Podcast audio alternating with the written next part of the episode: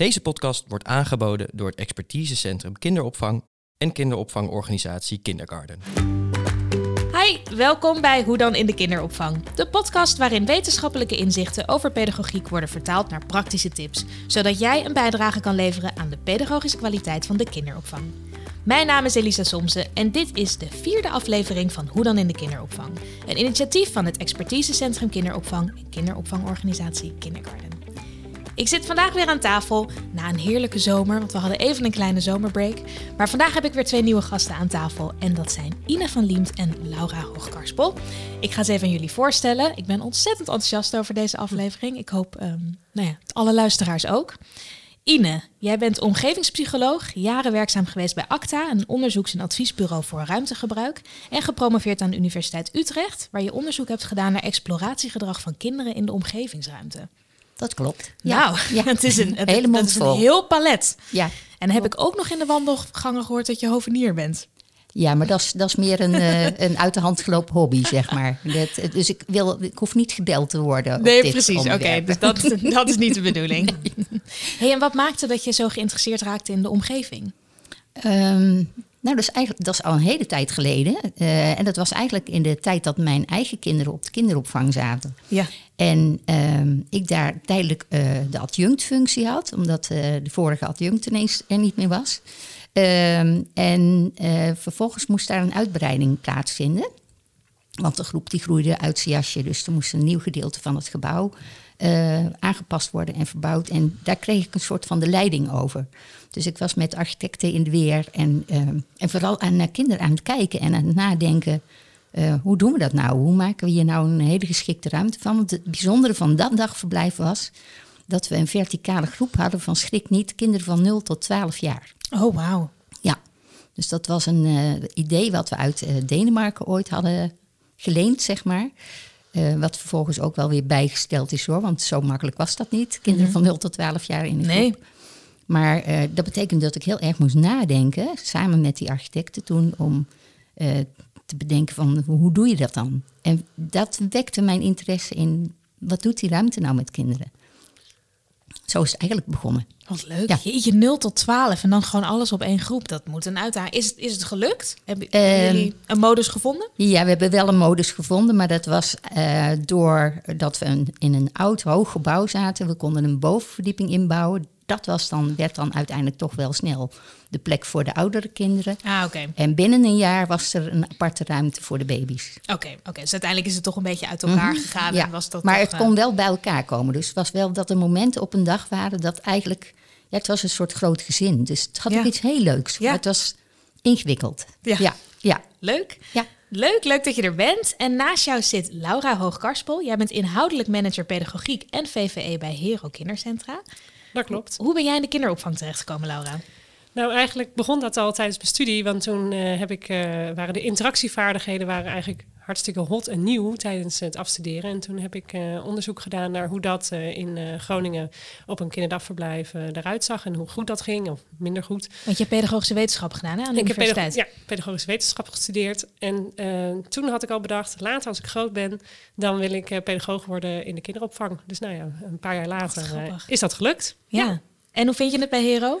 Ja, ik ben heel blij met deze, met deze organisatie. En het is een hele prettige plek om te werken met veel mogelijkheden voor iedereen om uh, bij te dragen aan, nou ja, aan mooie opvang voor de kinderen. En waar zit Hero in het, in het land? In Haarlem. Oké, okay. en alleen in, alleen in Haarlem? Alleen in Haarlem, ja. En één locatie in Spaarndam. Ja, okay. Daar is het ooit begonnen, ja. Okay. en daarna de uitbreiding naar Haarlem gemaakt? Precies, ja. Leuk. Nou, we zitten vandaag aan tafel om het met elkaar te gaan hebben over de omgeving en de ruimte. Maar voordat we dat gaan doen, vraag ik natuurlijk altijd de gasten: hebben jullie iets gezien deze week wat jullie geïnspireerd heeft? In de branche, in de opvang, uh, misschien in het nieuws, op, op, ja, op social media. Uh, wat ben je tegengekomen, Laura? Nou, ik uh, las de nieuwsbrief van Vakblad Vroeg. En daarin werd de oratie van Maartje Luik nou ja, in het licht gezet. En nou, toen dacht ik, nou, ik zal eens even lezen. Dat uh, heette de paradox uh, van uh, de opvoeding. Dus ik begon dat te kijken. En toen dacht ik, nou, zij heeft wel hele zinnige dingen te zeggen. Waarvan ik zou zeggen, alle ouders en pedagogisch medewerkers zouden dit moeten weten. Ja. En wat was voor jou de kern van het verhaal?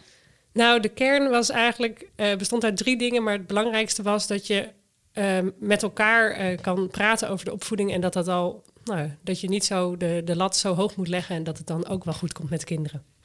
En, dan, en hoe zou je dat bijvoorbeeld, hoe zou een pedagogisch medewerker dat kunnen doen? Nou, als je kijkt bijvoorbeeld naar de kinderen in de groep, dat je, eh, nou ja, niet eh, alle kinderen hoeven perfect uh, op het hoogste niveau te functioneren, ook al willen ouders dat soms ook wel. Ja. Um, maar ook jij als PM'er hoeft ook niet altijd op de toppen van je kunnen te functioneren. Maar en we willen natuurlijk mooie kwaliteit, maar soms is goed ook goed genoeg. Ja, en dan gaat het misschien meer over het elkaar om hulp vragen of juist het ook echt samen doen, want je doet het natuurlijk ook ja. samen op een groep vaak. Je hoeft het niet alleen te doen. Ja, het individualisme is heel sterk uh, in Nederland, zegt zij, in de top vijf van de wereld.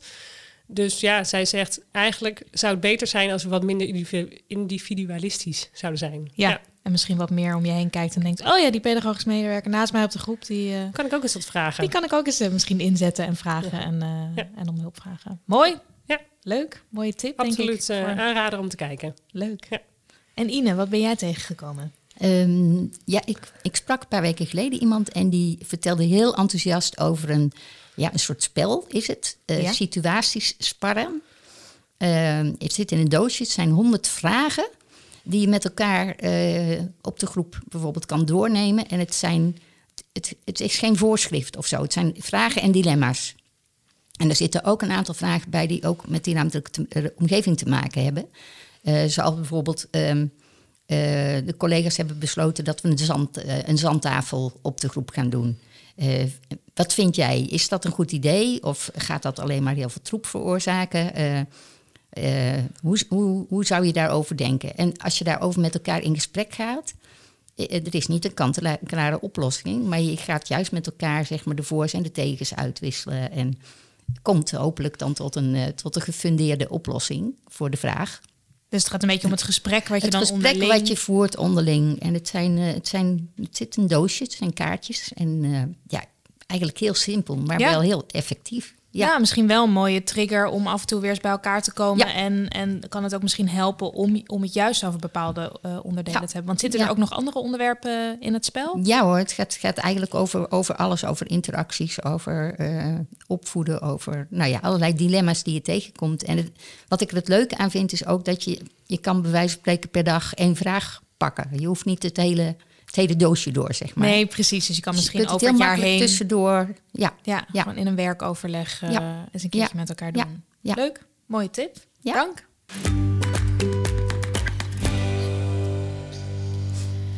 We bespreken vandaag de inrichting van de groep. Een geschikte binnenspeelruimte is onderdeel van de pedagogische kwaliteit van de kinderopvang, ondersteunt de pedagogische visie van een organisatie en versterkt de pedagogische medewerkers in hun pedagogisch handelen. En de ruimte wordt dan ook vaak gezien als de derde pedagoog, naast de pedagogische medewerkers en de kinderen die op de groep zijn.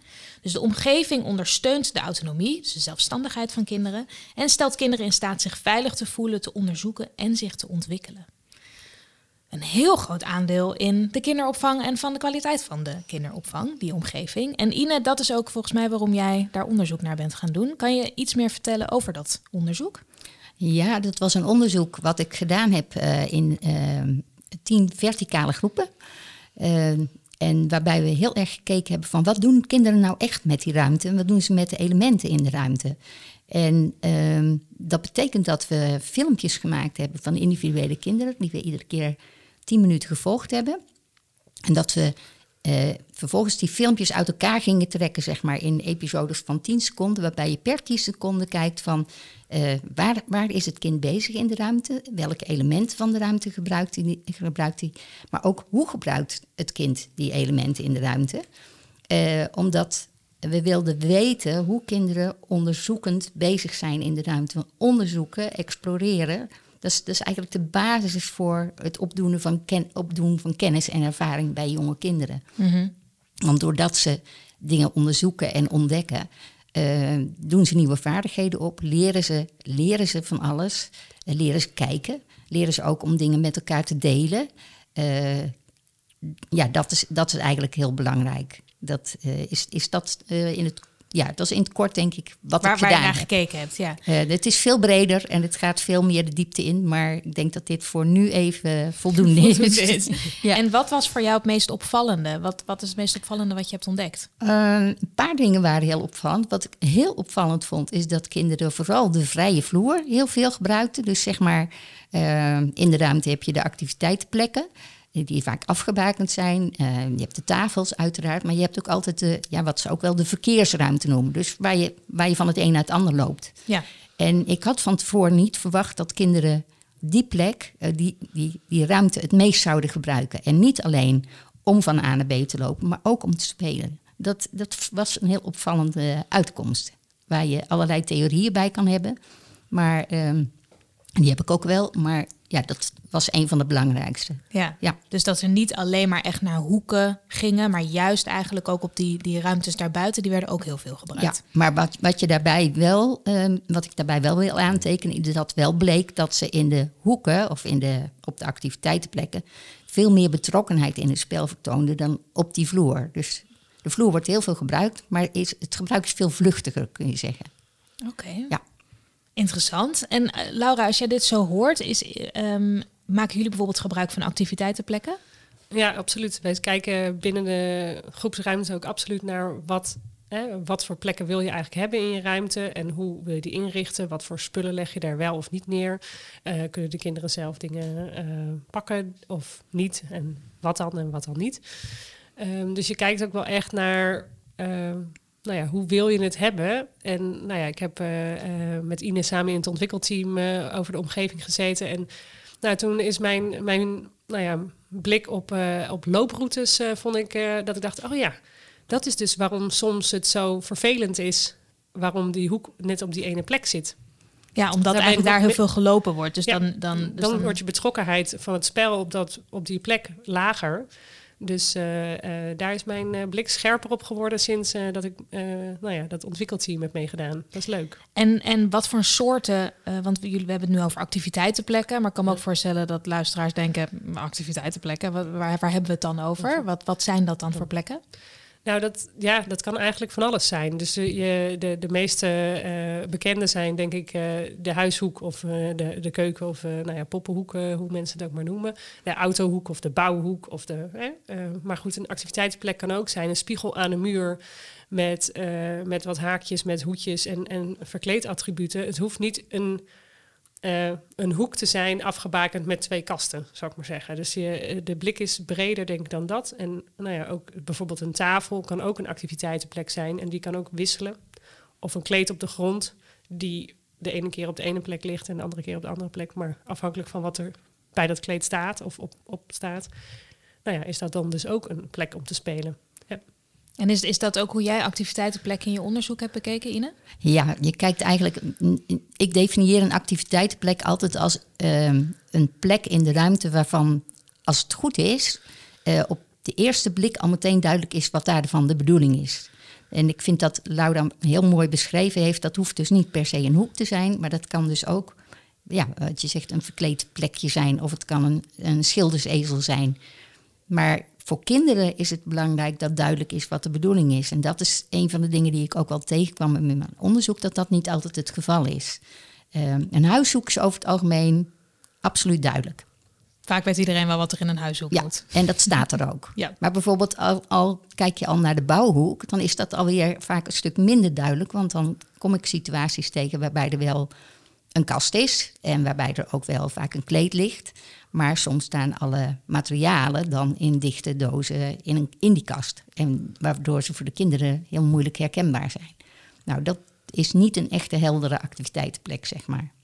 Oké, dus eigenlijk zeg je op het moment dat er materiaal in een hoek staat, moet het ook wel echt goed zichtbaar zijn voor een kind. Dus echt het neerzetten van bakken zou dan zou daar niet, zou niet passen, zeg maar. Ja, kan wel, maar Ja. zorg dat je de ruimte, dat je die plek speelklaar maakt, zoals we dat dan altijd noemen. Eh, zorg dat het in ieder geval zichtbaar, dat een aantal elementen, eh, bijvoorbeeld een deel van de, de- van de, van de blokken, eh, dat, dat, dat dat zichtbaar is of dat dat klaar staat.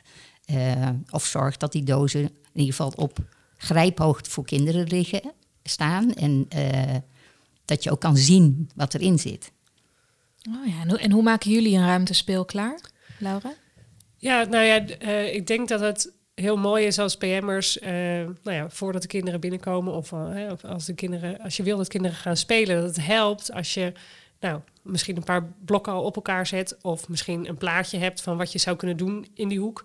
Of dat je het tafeltje dekt in de huishoek. Dat de- kinderen denken, oh, dat ga ik doen. Of dat er een baby ligt te wachten eh, op de, Om- om aangekleed te worden. Op de commode. Ja, dat is heel- gebeurt heel vaak. Er zijn Ja. heel veel poppen die wachten om aangekleed te worden. Heel veel blote poppen in de poppenhoek. Ja.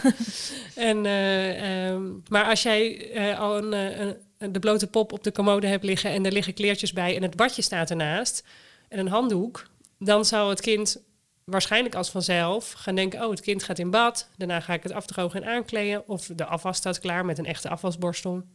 Ehm, ja, of eh, je hebt misschien bij, bij die verkleedhoek eh, een, eh, wat foto's staan van kinderen die zich eerder hebben verkleed. Dus dan doe je ook al een soort van suggestie.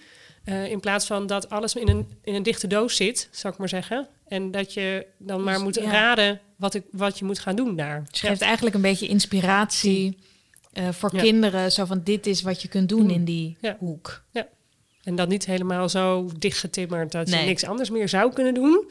Maar wel dat je een suggestie geeft. Want ik wou net, ik, Ja. ik, die inderdaad wedervraag Ja. wou ik net stellen. Als je, je wil natuurlijk ook weer niet dat, dat kinderen ook niet hun eigen fantasie kunnen gebruiken. Dus hoe zorg je ervoor dat daar een, een balans in zit? Ik denk eh, op je eigen handen zitten en je mond op slot. Ja. Ja. Dus dan zit het misschien meer in het begeleiden daarvan dan. eh, Ik denk dat kinderen als vanzelf vaak eh, dingen gaan ontdekken en gaan proberen en combineren. dan, nou ja, als, je dat, als je dat laat, denk ik dat dat vanzelf gebeurt. In, Ja. de, in de regel. Ja, wat ik Nee. daar wel aan wil toevoegen, dat kwamen we ook in onderzoek tegen, is dat we dat eh, uit onderzoek ook wel blijkt dat open eindmaterialen in die zin heel belangrijk zijn. Dus materialen die niet helemaal kant en klaar voorgekookt zijn en maar één ding kunnen. Weet je, Mhm. je drukt op iets en dan gaat die piepen of wat dan ook. Ehm, daar kun je verder niet zoveel mee. Maar materialen die je zelf kan samenstellen, kan combineren. Nou, dat zie je natuurlijk vaak, als het goed is, bij uitstek in de, in de bouwhoek. eh, waarbij je allerlei vormen kan bedenken. En het voorbeeld van Laura is natuurlijk ook heel mooi. Van als je die pop hebt, dat je daar ook allerlei materialen bij hebt die het kind niet hoeft te gebruiken, maar wel kan gebruiken en waar die uit kan selecteren. Dus dat is wel ook een hele belangrijke, denk ik, die open eindmaterialen. Die ja. En dan wil je eigenlijk een beetje een combinatie hebben van en open eindmateriaal, maar ook materiaal die inderdaad misschien wat, waar het wat duidelijker is waar het voor bedoeld is. Ja. Dat een kind wel weet, oké, dit is de huishoek. Eh, maar er ligt ook materiaal in waarvan ik zelf kan bepalen wat het is. Ja, dus dat is precies. een beetje de balans die je dan zoekt Ja. in een. eh, Ja, ja. En in die activiteitenplekken eh, gaf je net aan, is die betrokkenheid hoger. Ehm, als ik dan bijvoorbeeld kijk naar, nou, ik denk de kinderdagverblijf, kunnen de meeste mensen, denk ik, wel een voorstelling maken. Net wat Laura zegt, van nou, die, al die hoeken, die, die weten we vaak wel. Hoe zit dat op een buitenschoolse opvang? Ehm, daar zit het denk ik niet eens zo heel veel anders. Ehm, alleen eh, wat je daar ziet is dat kinderen zijn autonomer, kunnen al, kunnen al meer dingen zelf. Dus dan is het bijvoorbeeld ehm, dat voorbereiden van die plekken eh, is gewoon ook heel erg leuk om te doen. Maar kinderen weten vaak zelf al wel van, oh ja, maar waar, dat ligt daar, dat ligt daar, dat kan ik zelf pakken. Dus het is- in die zin iets simpeler. Maar ik denk wel dat het net zo belangrijk is dat je een hele grote keuze in materialen en middelen hebt. En dat die materialen ook altijd bereikbaar en zichtbaar zijn. Ja. Een En- van de dingen die ik tegenkwam in mijn onderzoek was dat ehm, met vooral de creatieve materialen, dus zeg maar de, de teken, de schilder, spullen, de, de klei, eh, dat soort dingen, ligt vaak eh, wat een beetje verstopt ja, weggeborgen in de knutselkast, in de hoog knutselkast. opgeborgen. En ehm, op zich ook logisch, want dat zijn ook vaak wel activiteiten die je met kinderen in een groepje doet. Maar tegelijkertijd eh, is het voor kinderen ook heel erg leuk als ze zelf aan, aanleiding krijgen om daarmee aan de slag te gaan. En dat doen ze pas als ze het zien. Bij de jonge kinderen geldt dat vooral, maar die oudere kinderen, ja, die weten dan, als het goed is, wel waar welke spullen staan. Ja. Ja, wij maken vaak een combinatie. Dus we hebben bijvoorbeeld op een peutergroep ook een wat lager kastje waar wat knutselmateriaal staat, waar kinderen wel zelf bij komen. Past het natuurlijk bij de leeftijd. Mhm. En dan daarnaast heb je ook de materialen die je kunt toevoegen onder begeleiding. Maar Ja. we merken wel dat dat inderdaad wel goed werkt. Dat je ook wel laat zien van nou, je kan ook je eigen initiatief eh, nemen als kind. ehm, zonder dat je de hele tijd hoeft te wachten op die eh, creatieve activiteit. Ja, Ehm, Maar, dan, is, dan is het ook zichtbaar. En Ja. die, die zichtbaarheid, dat is heel belangrijk. Want als die er niet is, ja, hoe, dat kind onthoudt niet dat daar boven in die kast eh, iets staat om mee te schilderen of wat dan ook. Dat, dat, Nee, want dan is het natuurlijk weer uit het dan zicht. is het uit het natuurlijk zicht. eerder- ja. En, en dat, dat, waarschijnlijk kan Laura dat alleen maar aanvullen. Dat eh, op het moment dat materialen zichtbaar zijn, ja, dan nodigt het uit om ermee aan de slag te gaan. En, die, en die activiteitenhoeken, hebben die een vaste plek? Doorgaans wel, denk ik. Eh, je bedoelt binnen, binnen de ruimte. Ja? Ja, dat is dat. eh, ja, ik denk dat doorgaans eh, de ruimte nou ja, het, hetzelfde is. En dat het wel fijn is op het moment dat nou ja, de, de groep het vraagt eigenlijk. Hè, dat je het dan zou kunnen veranderen. Dus dat het niet allemaal vastgeschroefd zit aan de muur, zou ik maar zeggen. Dat je het wel zou kunnen verplaatsen. Maar ik denk dat het, als, ik, nou, als ik naar de meeste kinderdagverblijven, BSO's, dat, nou, dat het niet elke dag verandert. En dat is ook fijn voor de kinderen. Ja, want wat is daar het voordeel van? Herkenbaarheid. Mhm. Dat ze snappen als ze binnenkomen, oh ja, dit ken ik. En nou ja, hoe jonger de kinderen, hoe eh, belangrijker dat denk ik is. Want dan nou ja, weten ze, dit kan ik gaan doen. Eh, hier moet ik het zoeken. Eh, of ik ken dit. Het is vertrouwd voelen, denk ik, ja. En is dat iets wat je ook terugzag in jouw onderzoek, Ine? Ehm, dat niet per se. Ik weet het wel uit andere onderzoeken. Eh, waar we het in, de, in, de, eh, in het ontwikkelteam heel erg over gehad hebben, is dat eh, kinderopvang in Nederland is in die zin toch wat afwijkend van in andere landen, omdat wij natuurlijk heel veel parttime kinderen hebben. Ja. En dat betekent ook dat je groep er op de eh, maandag heel anders kan uitzien dan op de woensdag, als je kijkt naar de samenstelling van die groep. En eh, het is heel belangrijk inderdaad dat die ruimte herkenbaar en duidelijk blijft. En dat je dus inderdaad niet gaat schuiven om het schuiven of omdat het zo gezellig is om het anders te doen. Maar het is daarbij wel heel goed om te kijken naar wat je voor kinderen op een bepaald moment in huis hebt. En een van de eh, manieren waarop je daar dan heel goed op kan inspelen is door bijvoorbeeld in je materialen te variëren. Eh, en soms ook gewoon echt eh, die plek even een heel ander karakter te geven. Een, van de dingen die ik wel tegenkwam in mijn onderzoek, daar waren toevallig in alle ruimtes waren er van die vaste grondboeksen voor de baby's. En soms was er geen baby. Oh ja. En dan is het heel jammer als eh, daar een paar vierkante meter eh, Bezet wordt. bezet Ja. wordt, terwijl er niks mee gedaan wordt. En wat ik dan heel leuk vond, is om te zien dat eh, er een aantal dagverblijven daar een soort beleid op hadden. Die hadden zoiets van, nou dan zetten we, het is ook zo gemaakt dat we een hekje open kunnen zetten. We zetten er andere materialen in en dan is het een speelplek. En dat is een heel mooie manier van dubbel gebruik. En ehm, ja, dat, dat, het veranderbare zijn van de ruimte, het flexibel zijn van de ruimte, dat is wel een heel belangrijk ding. Ja. Ehm, waarbij je wel zorgt dat het, dat het een helder, heldere ruimte blijft. Ja, en je hebt natuurlijk eh, kinderdagverblijven die met vooral horizontale groepen werken. Dan nou ja, lijkt het mij wat makkelijker om misschien aan die behoeften van, zo, van een kind te voldoen. Omdat ja, alle kinderen hebben om, om nabij dezelfde leeftijd. Maar als je natuurlijk een verticale ruimte of een verticale groep hebt, bedoel ik. ehm, dan zit er natuurlijk meer verandering, denk ik, in, in de week. Is, dan, is het dan nog weer belangrijker om te kunnen wisselen? Ja, ik denk zeker dat dat belangrijk is. En dan is het ook belangrijk dat je eigenlijk alle ruimte die tot je beschikking staat, dat je die gebruikt. Ehm, dat je niet alleen maar de groepsruimte gebruikt, maar dat je bijvoorbeeld ook die gang gebruikt, die, waar niet alleen maar de kleertjes hoeven hangen, waar je juist met de oudere kinderen even kan gaan rennen en gaan racen. Of waar je met de oudere kinderen naartoe gaat om die dingen te doen die bij de baby's misschien wat riskant zijn, met kleine materialen spelen. Dus het is extreem belangrijk dat je alle leeftijdsgroepen dan aan de orde laat komen. Dat is ingewikkeld. Dus Ja. ja, ja, Ja. Ja, Hebben jullie verticale groepen bij Hero? Nog een paar. Oké. Ja. En hoe Eh, gaan jullie daarmee om qua inrichting? Nou, dat is ook altijd een uitdaging. Ja. Ja. Ook afhankelijk van eh, eh, de ruimte die je hebt. En nou ja, hoe dat eruit ziet, is het soms best ingewikkeld om die goed in te richten. En ook inderdaad, wat Ines zegt, de ene dag is de andere niet. En dan, eh, Ja, samenstelling van kinderen wisselt natuurlijk, leeftijden Ja. wisselen. Ja, dus dat, ja, je moet wel goed kijken dat er inderdaad al iets voor iedereen is. En ook, ook in je dagritme, dat heeft hier dan weer niks mee te maken, maar dat er dus ook in de, binnen zo'n dagritme ruimte is voor eh, alle eh, kinderen. En dat het niet of wordt opgeslokt door het, het strakke ritme van de peuters, of eh, eh, alles eh, rondom alle baby's wordt georganiseerd. Dus dat, eh, dat Ja. is een kunst. Ja. Nou, en eigenlijk ga je dus dan wat creatiever ook kijken naar eh, misschien ook tijdelijke activiteiten, plekken. Als ja, ik je zo hoor. zeker, zeker. Een van de, van de, ja, de aanbevelingen die, die uit mijn onderzoek naar voren kwam, was die vrije vloer, hè, waar, we het, waar we het straks over hadden, die eigenlijk Ja. heel veel gebruikt werd, maar vaak voor vluchtige, vluchtige activiteiten. Eh, ja, wat ik mensen altijd adviseer is: kijk eh, of je delen van die, van die vrije vloer toch kan inzetten als plek. En dat kun je heel prima doen door daar tijdelijk even een kleedje neer te leggen en je zet er een bak met materialen bij. En je hebt een plek gecreëerd. Ja. En die hoeft eh, de volgende dag niet nodig te zijn. Maar dat, dat kan je dus afwisselen. Ja. eh, een beetje naarmate wat voor kinderen je in je groep hebt. Ja. Ja. Wat wel leuk is, is we hebben ook een eh, eh, peuteropvanggroep binnen Montessori school, binnen IKC. Ja. En die werken dus met dit soort kleedjes. Dus ze hebben een kleedjesrek. Ja. En die kinderen halen dat zo'n kleedje uit het rek. Die weten dat zelf. En die pakken een mandje uit de kast met de poppen of de auto's. Of wat ze dan ook op dat moment maar mee willen spelen. Dus die weten, ik kan kijken in de kast. Wel.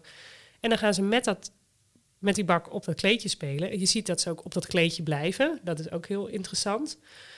En het stimuleert ook nog weer het opruimen. Dus ja, als jij klaar bent, je kan alleen maar klaar zijn als je ook je kleedje weer hebt opgerold. Dus dat moet alles wel weer terug in dat mandje, mandje weer in de kast, kleedje weer opgerold en dan kun je weer verder spelen. Dus eigenlijk laat je kinderen dan gewoon zelf activiteitenplekken Maken. creëren. Ja. Ja. Ja, en het, nou ja, ik vond dat eh, toen ik eh, daar eh, zes jaar geleden voor het eerst kwam, toen dacht ik, nou, dat we dit niet op alle plekken doen. Wat ja, en toch, mooi. toch hoor ik je dit nu zeggen, denk ik ontzettend mooi. Maar ik denk dat ook heel veel pedagogisch medewerkers denken, ja, hoe dan? Hoe, hoe, hoe zorg je er eigenlijk voor dat kinderen dit op die manier ook doen? Ja, volhouden. Vol- ja. Ja, en kinderen gaan het op een ge- gegeven moment vanzelf overnemen. Hè? Dus de nieuwe kinderen die stromen wel in. Maar ja, voordat je dat hebt neergezet, ben je natuurlijk wel even bezig. En je moet de nieuwe kinderen er telkens op wijzen. Oh, hier kun je een kleedje pakken, rol hem maar uit, pak het maar een ding. Oké, nou, dan gaan maar spelen. En ja, natuurlijk als ze 2,5 zijn en daar net binnenkomen en het niet snappen, lopen ze gewoon weg als ze klaar zijn met spelen. Dus dan halen ze er weer bij. Nou, dus Uitleggen. uitleggen. nog Dus het vraagt echt even een investering aan de voorkant. Maar het levert heel veel op, heb ik gezien. Ja.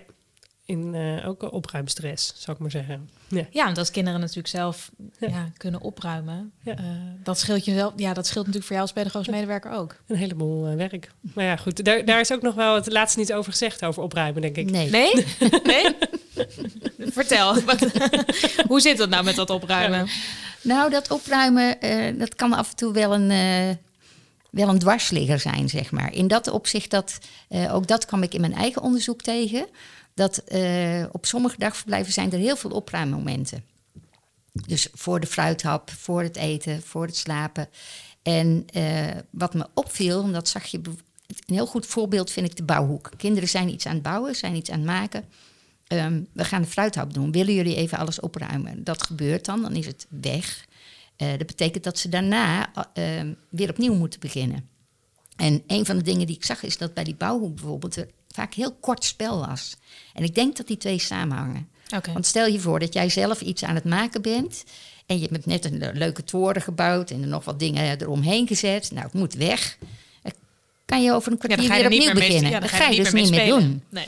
En eh, dus een van de, van de, van de adviezen die ik, die ik eh, zou willen geven is van beperk dat opruimen. En kijk vooral waarom, het, waarom je het belangrijk vindt en waarom het op dat moment nodig is. Dat je het misschien smiddags voor het slapen eh, dat even wil doen, dat kan.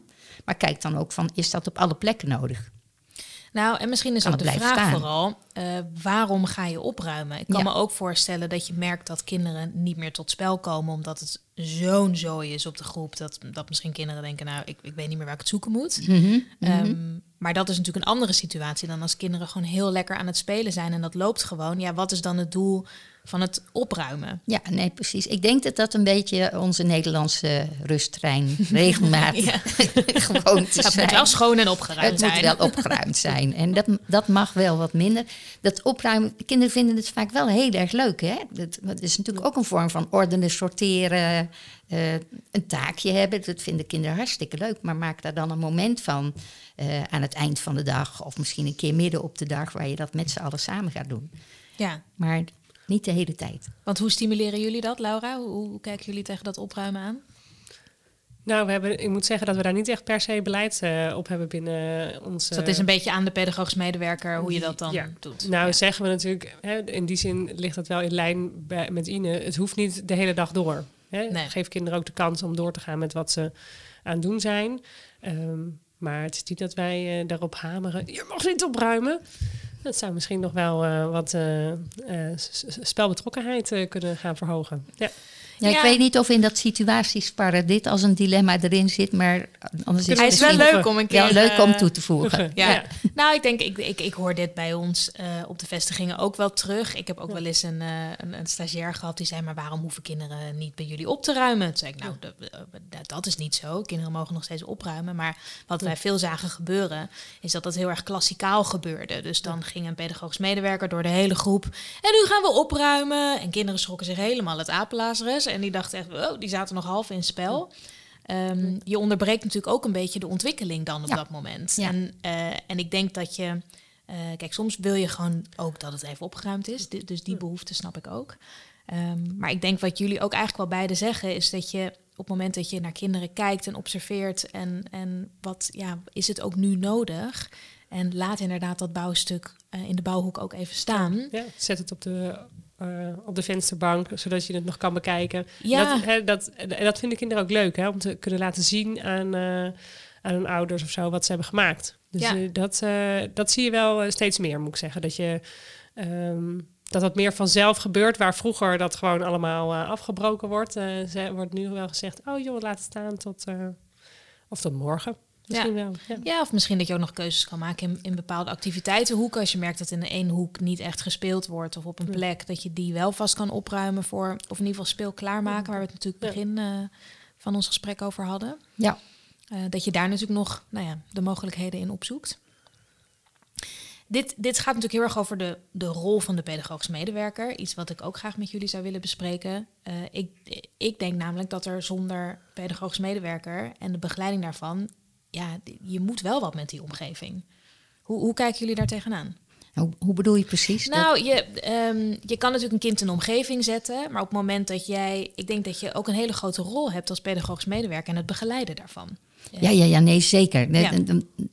ja, wat ik altijd zeg, ik bedoel, je kan een prachtige omgeving maken eh, die helemaal volgens de regels in elkaar zit. Maar eh, als daar een pedagogisch medewerker zou zitten die, ehm, die heel strikt is van in het gebruik bijvoorbeeld van die plekken, ja, dan, dan schiet het niet op. Of als Nee. de pedagogisch medewerker niet meespeelt met de kinderen af en toe en gaat kijken van, en gaat mee ontdekken, ja, dan haal je niet uit de ruimte wat erin zit.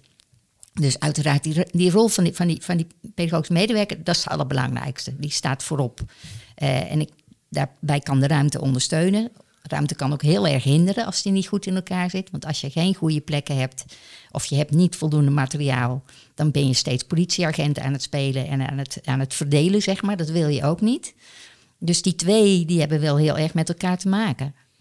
Ja, en voor die inrichting hebben we eigenlijk gezegd, het is dus belangrijk om die activiteitenplekken te hebben en dus ervoor te zorgen dat kinderen weten wat daarin plaatsvindt. We hebben het gehad over open eindmateriaal versus materiaal wat nou, wel al misschien wat meer ja, bedacht is of wat duidelijker wat het, eh, wat het is, om daarnaar te kijken. Het, het eventueel aanpassen naar behoeften van de kinderen. Dus of dat gaat om leeftijd, verschillende plekken, ehm, en misschien een activiteitsplek toevoegen, wegnemen. Daar hebben we het over gehad. Ehm, nu zijn we bij de pedagogisch medewerker. Wa- wat is jullie tip? Hoe, hoe kun je goed begeleiden in zo'n... Hoe kun jij de omgeving zeg maar goed inzetten? Ik denk dat je goed moet kijken naar waar de kinderen spelen. En of op dat moment eh, eh, nou ja, jouw, nou ja, aanwezigheid als PM'er eh, van toegevoegde waarde is of juist niet. Soms is het, levert het alleen maar meer op als je even niet er, ertussen springt, zeg maar. We hebben, nou ja, je ziet dat meer bij de, de nou ja, vaak bij de oude stempel, zou ik maar zeggen. PM'ers die heel graag eh, willen toevoegen en verrijken, en, eh, eh, maar minder goed kijken naar waar zijn de kinderen nou mee bezig. En dat dat het aansluiten is denk ik heel erg belangrijk. Dus aansluiten bij waar zijn de kinderen mee bezig. Daar denk ik dat, nog, nou ja, dat je daar heel veel mee, nou ja, dat het veel oplevert. Is dat iets wat jij ook hebt gezien, Ine? Jazeker, maar wat ik er ook nog aan zou willen toevoegen is dat het, uh, dat is dan weer heel leeftijdsafhankelijk. Uh, wat we weten uit onderzoek is dat uh, vooral bij jonge kinderen, zeg maar tot, tot twee, tweeënhalf jaar zeker, het heel belangrijk is dat die PMR, die pedagogisch medewerker, zichtbaar is. En daar kan de ruimte heel erg in bijdragen. Er zijn onderzoeken die laten zien dat op het moment dat je. Je maakt dus altijd wel plekken, want dat is heel belangrijk. Dat is belangrijk voor, voor de ontwikkeling en betrokkenheid van kinderen. Maar op het moment dat je die plekken zo maakt dat een kind. Uh, bij wijze van spreken, omdat er een hoge kast staat, de, de, de pedagogisch medewerker niet kan zien of andersom, dan zien we dat er dat die plek ten eerste minder gebruikt wordt. Maar we zien ook dat kinderen, uh, dat, er, dat er vaak wat meer verstoringen en ruzietjes zijn. En we zien ook dat op het moment dat die ruimte wat opener is, voor die, uh, zodat het kind eigenlijk overal vandaan uh, de pedagogisch medewerker kan zien, of in ieder geval kan zien waar die is, dan wordt die ruimte veel intensiever gebruikt. Dan worden dus zeg maar ook de, de buitenkanten van de ruimte veel Oh ja. Omdat eigenlijk die PM'er dan altijd in het zicht Die is blijft. altijd in zicht. En tegelijkertijd kun je aan de andere kant kun je zeggen dat bij eh, de grotere kinderen, de, school, de kinderen in de schoolleeftijd, eh, daar is het juist weer heel fijn dat ze af en toe uit het zicht zijn. Dat eh, de pedagogische medewerker niet alles ziet wat ze aan het doen zijn. Dat ze in ieder geval het gevoel hebben dat ze zich kunnen terugtrekken op hun eigen plek. En Dus ja, eigenlijk een beetje meer privacy af en toe meer privacy hebben. Want dat, die behoefte krijgen kinderen, dat weten we ook uit onderzoek, die krijgen ze naarmate ze ouder worden, willen ze. En dat weten, weten we ook natuurlijk uit, uit onze eigen situatie met onze eigen kinderen. eh, weet iedereen van ja. dan Soms wil je je gewoon op- even verstoppen. Tuurlijk, dan ga je op je kamer terugtrekken en dan wil je Ja. in je eentje zijn of je wil met een paar anderen zijn. Dus daar kun je wel heel duidelijk ook eh, inspelen op de verschillen in leeftijden. Ja, ja, Ja. dat is misschien ook natuurlijk ja, buitenschoolse opvang, kinderdagverblijf qua verschil, hoe je dan misschien die activiteitenplekken Ja. neerzet. Ja, zeker. Ja. Ehm, en Laura, je, je noemde het, het, het op je handen zitten. Ehm, kun je dat nog wat concreter maken? Wat, wat, wat bedoel je daarmee? Nou, soms eh, hebben wij de neiging als volwassenen om eh, eh, de hele tijd erbij te zijn. En nou, erbij, erbij zijn eh, is heel fijn, denk ik, voor eh, zeker jonge kinderen. Ehm, maar als je op je handen zit, dan ga je niet meteen het spel onderbreken. Dat bedoel ik er eigenlijk mee. Dus Ja, niet meteen, niet, eh, niet probeer- meteen mee bemoeien. niet misschien. meteen ja. mee bemoeien. Precies, dat klinkt... dat is de minder vriendelijke... Ja, de minder vriendelijke manier. Maar, ja, Ja. maar misschien, je bent denk ik ook als volwassene heel snel geneigd van... oh, maar ik, ik weet hoe het... Ik ga ik, je Ja. vertellen. En natuurlijk uit enthousiasme, want dat is het Ja, altijd. je wil kinderen soms helpen, dat is Ja. ook. Terwijl je ze misschien wel meer helpt door het ze zelf uit te laten zoeken. Daar leren ze misschien wel meer van dan eh, om zelf te, te ontdekken hoe iets werkt. Dan als jij het ze voordoet en eh, of het iets voor ze oplost. Ja. Ja, dat, dat- wat mij betreft is dat, is dat dan weer niet altijd. Want eh, je ziet, het, het, het betekent dus eigenlijk dat je ontzettend goed moet kijken. Ja, Eh, want er zijn ook situaties waarbij je ziet dat een kind hapert, zeg maar. Of dat kinderen met elkaar bezig zijn en dat je, dat je, dat, dat je het spel zich niet verder ziet, ziet ontwikkelen. En dan kan je soms juist wel even erbij zijn en een tip geven, bij wijze van spreken. Dat, eh, ik, ik herinner me zo'n situatie waar kinderen met van die hele grote blokken bezig waren om een soort toren te bouwen. Op een gegeven moment hadden we, waren ze al met, met een stoeltje bezig om te kijken van wie is nou de grootste en wie kan daar bovenop nog bij. En toen, toen stokte het, want ze konden niet verder en ze wilden eigenlijk heel graag verder. En er zat een, een pedagogisch medewerker iets verderop en die zei van jongens, hoe zouden we het nou nog, nog hoger kunnen maken? Nou, zag je ze een beetje kijken, toen zei ze, we hebben geloof ik ergens een trapje, hè? Oh ja, we hebben een trapje. Eh, renden allemaal naar de badkamer toe, gingen het trapje halen. Weet je, dat is een hele mooie manier van even, even een klein duwtje geven, waardoor Ja. ze vervolgens weer in hun eigen spel komen. Ja. die, die situaties kunnen heel verschillend zijn. En dan Moet dat eigenlijk niet pas, altijd. Nee, Nee. Dan, maar dan eigenlijk pas op het moment dat je het, dat je het echt ziet, ziet gebeuren, dat, dat ze even vastlopen en Ja. dus ook zelf Ja. uit dat spel Ja. Ja. eigenlijk zijn. Ja, zeker. Ja. Dus goed, goed observeren wat je. Super wat je belangrijk voor alles natuurlijk. Ja. Maar ja, dan zit er nog wel misschien een verschil in of jij komt aanrennen met het trapje.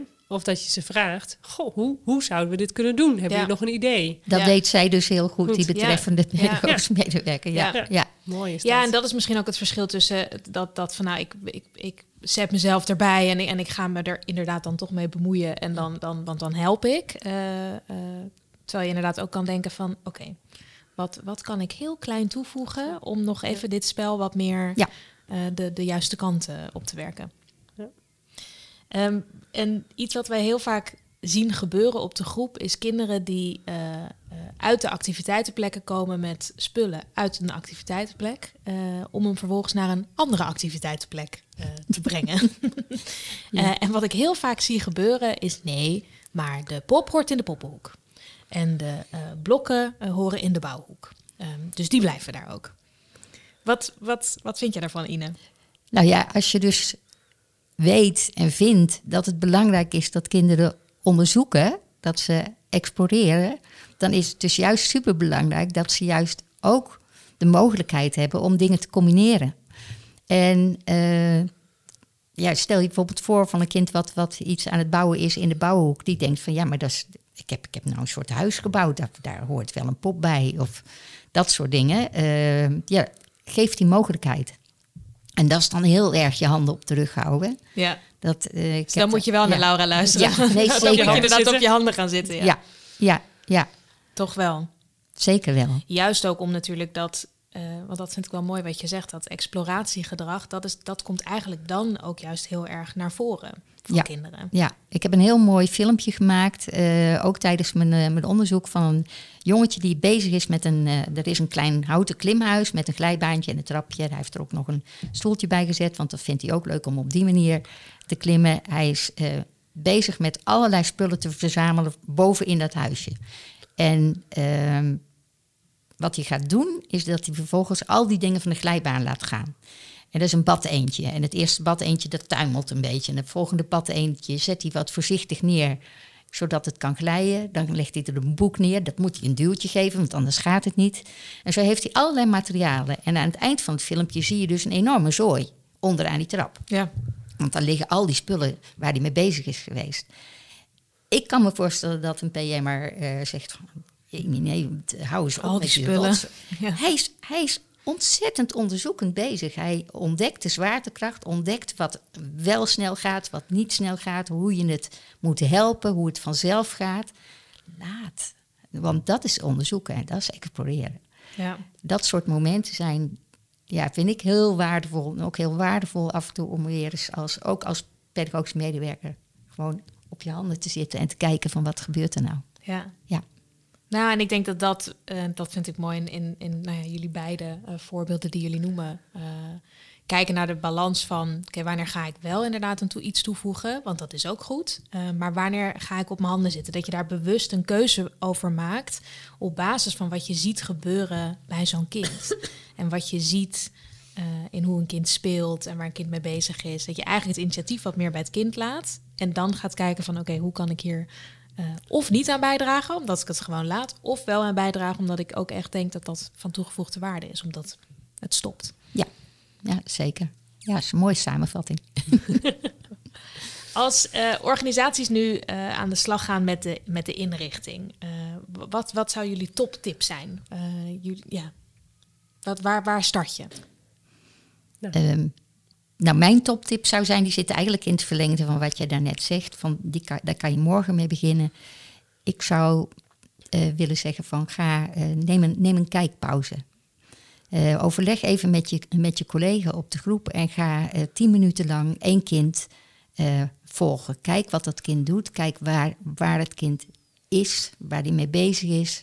Is hij aan het spelen? Is hij aan het, een beetje aan het zoeken? Is hij aan het rondlopen? Welke materialen gebruikt hij? Is hij alleen bezig? eh, met andere kinderen samen? Kijk, gewoon kijken. En dan mag je, wat mij betreft, op het laatst mag je nog even een korte samenvatting schrijven. Maar laat je niet hinderen door het allemaal te gaan uitschrijven. Zet je blik open. En de volgende dag doe je dat nog een keer met een ander kind. En dat doe je een week lang. En ga dan eens kijken van wat je daaruit kan halen. Wat je, wat je gezien hebt. Heb je gezien dat kinderen veel spelen? Heb je gezien dat kinderen juist niet veel spelen? Heb je gezien dat bepaalde plekken eigenlijk helemaal niet gebruikt worden? Of juist heel intensief? Eh, zie je conflicten ontstaan? Zie je juist samenwerking ontstaan? Eh, ja, die tip zou ik, zou ik iedereen willen geven. En eh, dan is de volgende week is je collega aan de beurt om dat te doen, zeg maar. En dat kun je ook heel goed met elkaar bespreken en daarop terugkijken.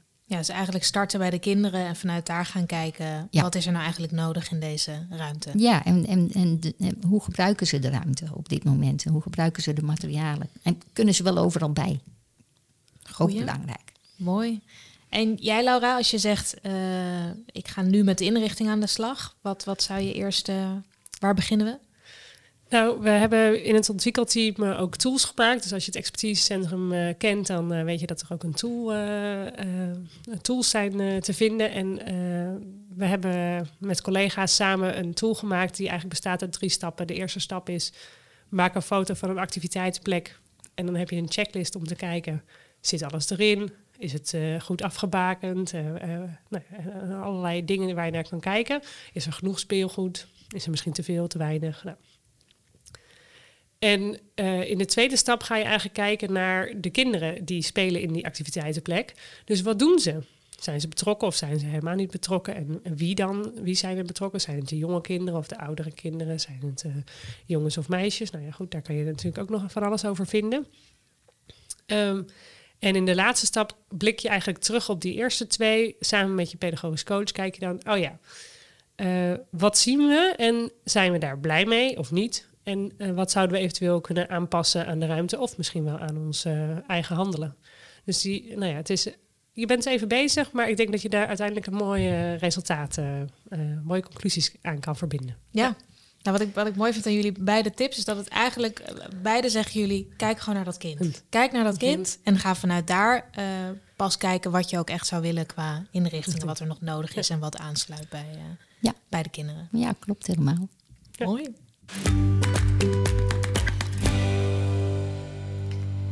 Met deze tips zijn we alweer aan het einde gekomen van, eh, van deze aflevering. Ik wil jullie beiden ontzettend danken voor eh, alle mooie inzichten, alle mooie tips. Ehm, en dank voor jullie komst naar ons, eh, ons tuinhuisje hier in Amsterdam. Ehm, kijk voor meer informatie over de inrichting en andere onderwerpen op het gebied van de pedagogiek van de kinderopvang op de website van het Expertisecentrum Kinderopvang www.expertisecentrumkinderopvang.nl. Volgende aflevering zullen we in gesprek gaan over duurzaamheidspedagogiek. Heb jij een vraag over duurzaamheidspedagogiek die je graag wil stellen aan de experts waarmee ik aan tafel zit? Stuur dan een mailtje naar podcast@expertisecentrumkinderopvang.nl of check de show notes voor meer informatie. En mocht je zeker willen weten dat onze volgende afleveringen niet mist, volg ons dan zodat je een melding krijgt wanneer hij online staat. Tot de volgende!